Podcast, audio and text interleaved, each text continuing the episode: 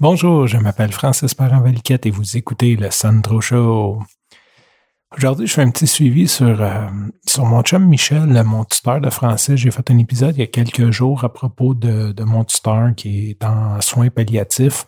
Je me souviens pas exactement comment j'ai appelé l'épisode, mais euh, aujourd'hui, c'est le jour où ce que j'ai décidé que c'était important pour moi d'y aller. Donc, euh, même malgré que j'avais une journée de travail, que j'avais beaucoup de choses à faire, je suis parti ce matin, je suis allé à Trois-Rivières, donc une heure et demie de route pour me rendre. Rendu là-bas, euh, j'ai passé, j'étais arrivé vers onze heures du matin là-bas, un petit peu plus qu'une heure et demie, mais bref, c'est des détails.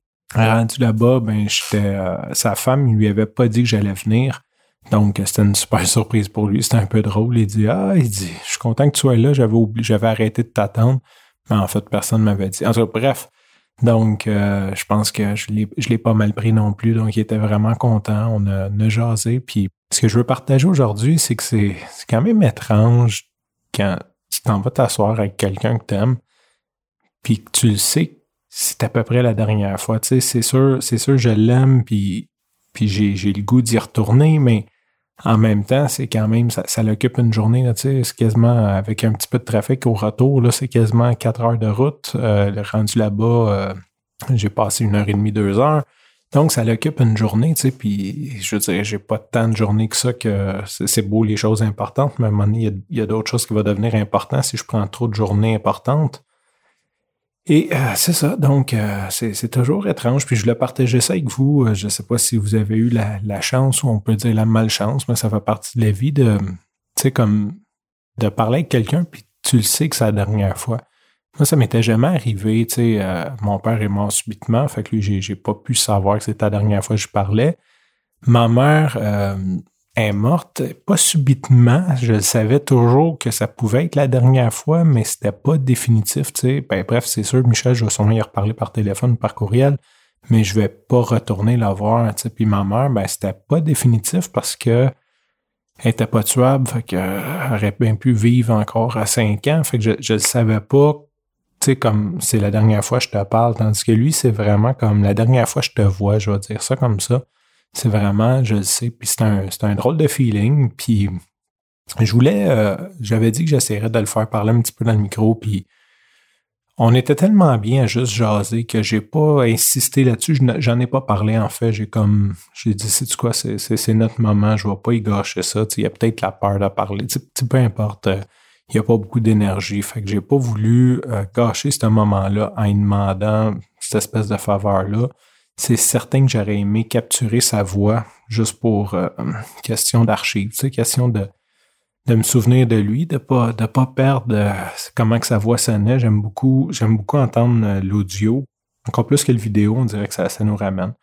Fait que bref, c'est ça. Fait que comment ça s'est passé? J'étais arrivé, on a jasé comme deux vieux, deux vieux chums. J'ai pas demandé, euh, j'ai un de mes amis qui est malade, puis j'ai appris à pas demander la question stupide « Comment ça va? » Tu sais, t'arrives dans un soin palliatif, le gars va mourir, il a le cancer d'estomac, c'est certain que ça va, tu sais, ça va, ça va comme ça peut aller, c'est, c'est pas que ça va mal, mais c'est certain que euh, il aurait aimé mieux me voir dans d'autres circonstances, fait que d'y rappeler en posant la question « Ça va? » Tu sais, tu y rappelles un petit peu ce qui est, puis ça le force un peu, ça, ça force toujours une situation malaisante. Tu sais, avec les gens malades, là, de, de demander comment ça va, c'est un réflexe. C'est un réflexe qu'on a. Bonjour, comment ça va? Je veux dire, tout, tout commence comme ça, même par téléphone. On appelle, même si on appelle à des endroits chiants comme le gouvernement, on va dire bonjour, comment ça va? Fait qu'on est habitué à faire ça, mais il faut pas faire ça. Donc, j'arrive là, on discute, une discussion de chum, comme si. Comme si elle n'avait pas, tu sais, vraiment, là, c'était pas comme émotif, hein, genre, tu vas mourir, je te reverrai plus. C'était vraiment juste comme, comme deux gars peuvent gérer ça, je dirais ça, tu sais. C'était si, on a jasé, il m'a demandé comment j'aimais ma nouvelle auto, on a jasé de, de sortes de, de trucs, euh, autant comme qu'est-ce qu'il avait fait quand il était jeune, comment, comment il a découvert la maladie, euh, parce que la dernière fois, je l'ai vu, il y avait, j'étais avec une autre personne, une de ses amies, fait que j'ai pas trop osé y parler. Fait que j'ai demandé comment il a vécu ça, comment il a vécu ça, comment sa femme a vécu ça. Fait que j'ai, j'ai essayé d'aller dans les questions. Euh, ça, comment qu'on, comment qu'on vit ça? Ça va nous arriver. C'est pas mal sûr que ça va nous arriver. C'est sûr, on peut tous mourir subitement, mais théoriquement, les chances sont fortes qu'on meure, euh, qu'on meure vieux et malade ou au moins vieux en santé. Je, je souhaite mourir vieux en santé, mais euh, il y a des chances qu'on meure, euh, qu'on ait le temps de voir notre mort arriver, tu sais, puis ça doit être épeurant. Fait que on a, on a surtout parlé de ça.